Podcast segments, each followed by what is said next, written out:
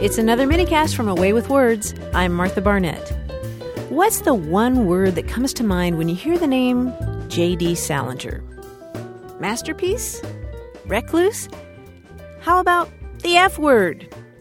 I ask because we had a call recently from a listener named Mark.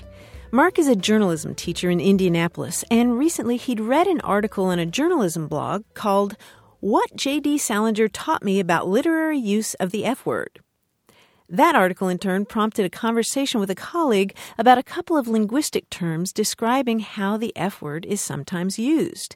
Now, one of those terms is infix. The other is tmesis. That's T M E S I S, tmesis.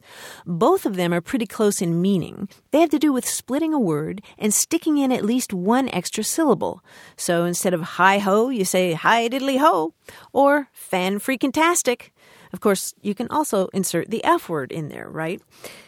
Now, Mark called because he and his colleague wanted to learn more about these linguistic terms and the differences between them. First, we asked Mark what examples he'd heard. Here's what he told us. One was uh, the British use of bloody, Mm-hmm. how they Mhm. might say abso bloody lutely, Right. uh, where we might say abso effin lutely.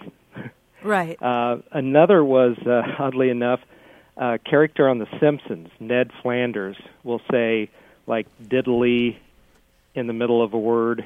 Like Hi well diddly ho or something like that, right? Yeah, yeah, Mhm, Yeah. yeah, mhm. things like that. Okie diddly Uh, dokey. so- yeah, yeah, those Super were some, diddly but- duper. but uh, we we didn't really come up with any actual words, just kind of goofy little uh, sounds almost that uh, Mhm. are used that way. Well, bloody, bloody is a word, but you're as you- you're right. It's not very American or, or North American even to do that. And so your question is what, Mark? Well, I was we were kind of debating, uh, you know, actually what is an infix, uh, whether when it's used like that is an infix or a tmesis, uh, and then are there other words? So uh, there was kind of a debate uh, whether uh, an infix was actually the word used like that, or whether it was um, like adding uh, adding an s to like mother-in-law to make it mothers-in-law. Yeah, yeah. There's a there's a the difference between infixing and tmesis, and actually there's a third word, diacope, D-I-A-C-O-P-E. It's more old-fashioned. It's a Latin word, and it's more or less the same as tmesis. The difference is so varied that I, I don't think that the experts even agree on it. Uh, if you can look in any number of books about linguistics and, and, and language and find that they tend to broadly define it so they don't so they don't get in trouble by over defining and being too precise in their definition. But generally, infixing is about one word being inserted inside another word. Um, tmesis is often about one word being inserted inside another compound word. So you you, you might say a um, okay. What's a what's a great example of that? Um f- uh, f- first effing prize. So first prize is kind of a compound. You insert Right. effing in there and you know that's our euphemism for the f word. And then you've got a really good example of of tmesis but again these definitions tend to be vague. They tend to be defined differently by different authorities.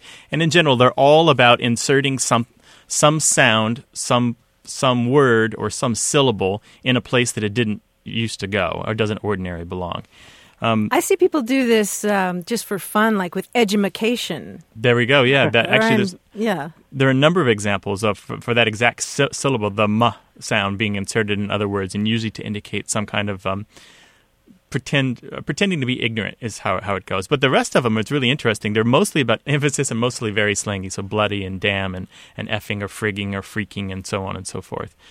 Interestingly enough, infixing is more common in other languages than it is in English. English doesn't use it very much at all. Um, did you guys do a show on whole a whole nother? hmm Because Yeah. that was another example I, I thought of was uh, heard people say a whole nother, Mm-hmm. and whether Mhm. whole stuck in there would be another example of it. Yeah, that one's a that one's a sticking. There's a sticking point with that is that some authorities believe that another is legitimately a word on its own, and so maybe it isn't actually any kind of infixing or tmesis happening Right. there. That's a whole nother example. yeah, so um, so it's it's a dangerous one, but absolutely is a, absolutely is a great example of it, or, or guarantee, I guarantee you is a great example of it as well.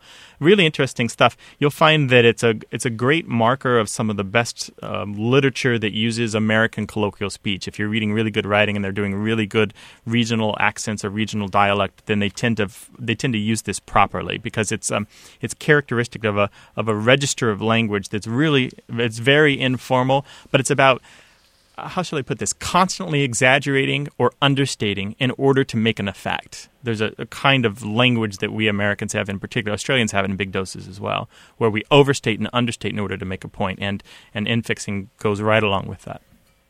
So, Mark, does that help? Uh, that does. Oh, we're abso. Never mind. we're glad you called.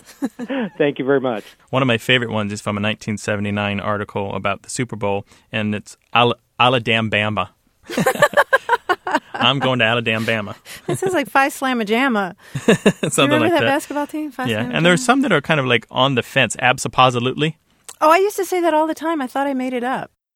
Oh, I hate when that happens. But hey, I do want to say one more thing about the word tmesis. It comes from a Greek root that means to cut.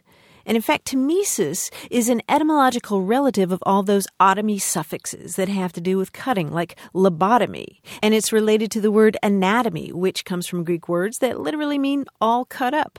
And here's something really great. You see this same cutting root in the word atom. Now, the prefix there, a means not, and because the ancient Greeks thought the unit known as an atom was not cuttable, they put those two words together atom means not cuttable. Of course, we've since found out, for better or for worse, that the ancient Greeks were wrong about that. Anyway, if you have a question or a comment about language, it'd be fan freaking tastic to hear from you. You can email us at words at waywordradio.org or leave us a message on our Anytime Language line. That's 1 877 929 9673.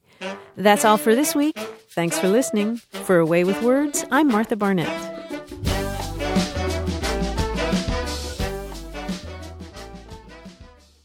Support for A Way with Words is provided by Mozy Pro Online Backup. Mozy Pro protects your business's data with simple, secure, and affordable backup solutions. Find out more at mozy.com/words.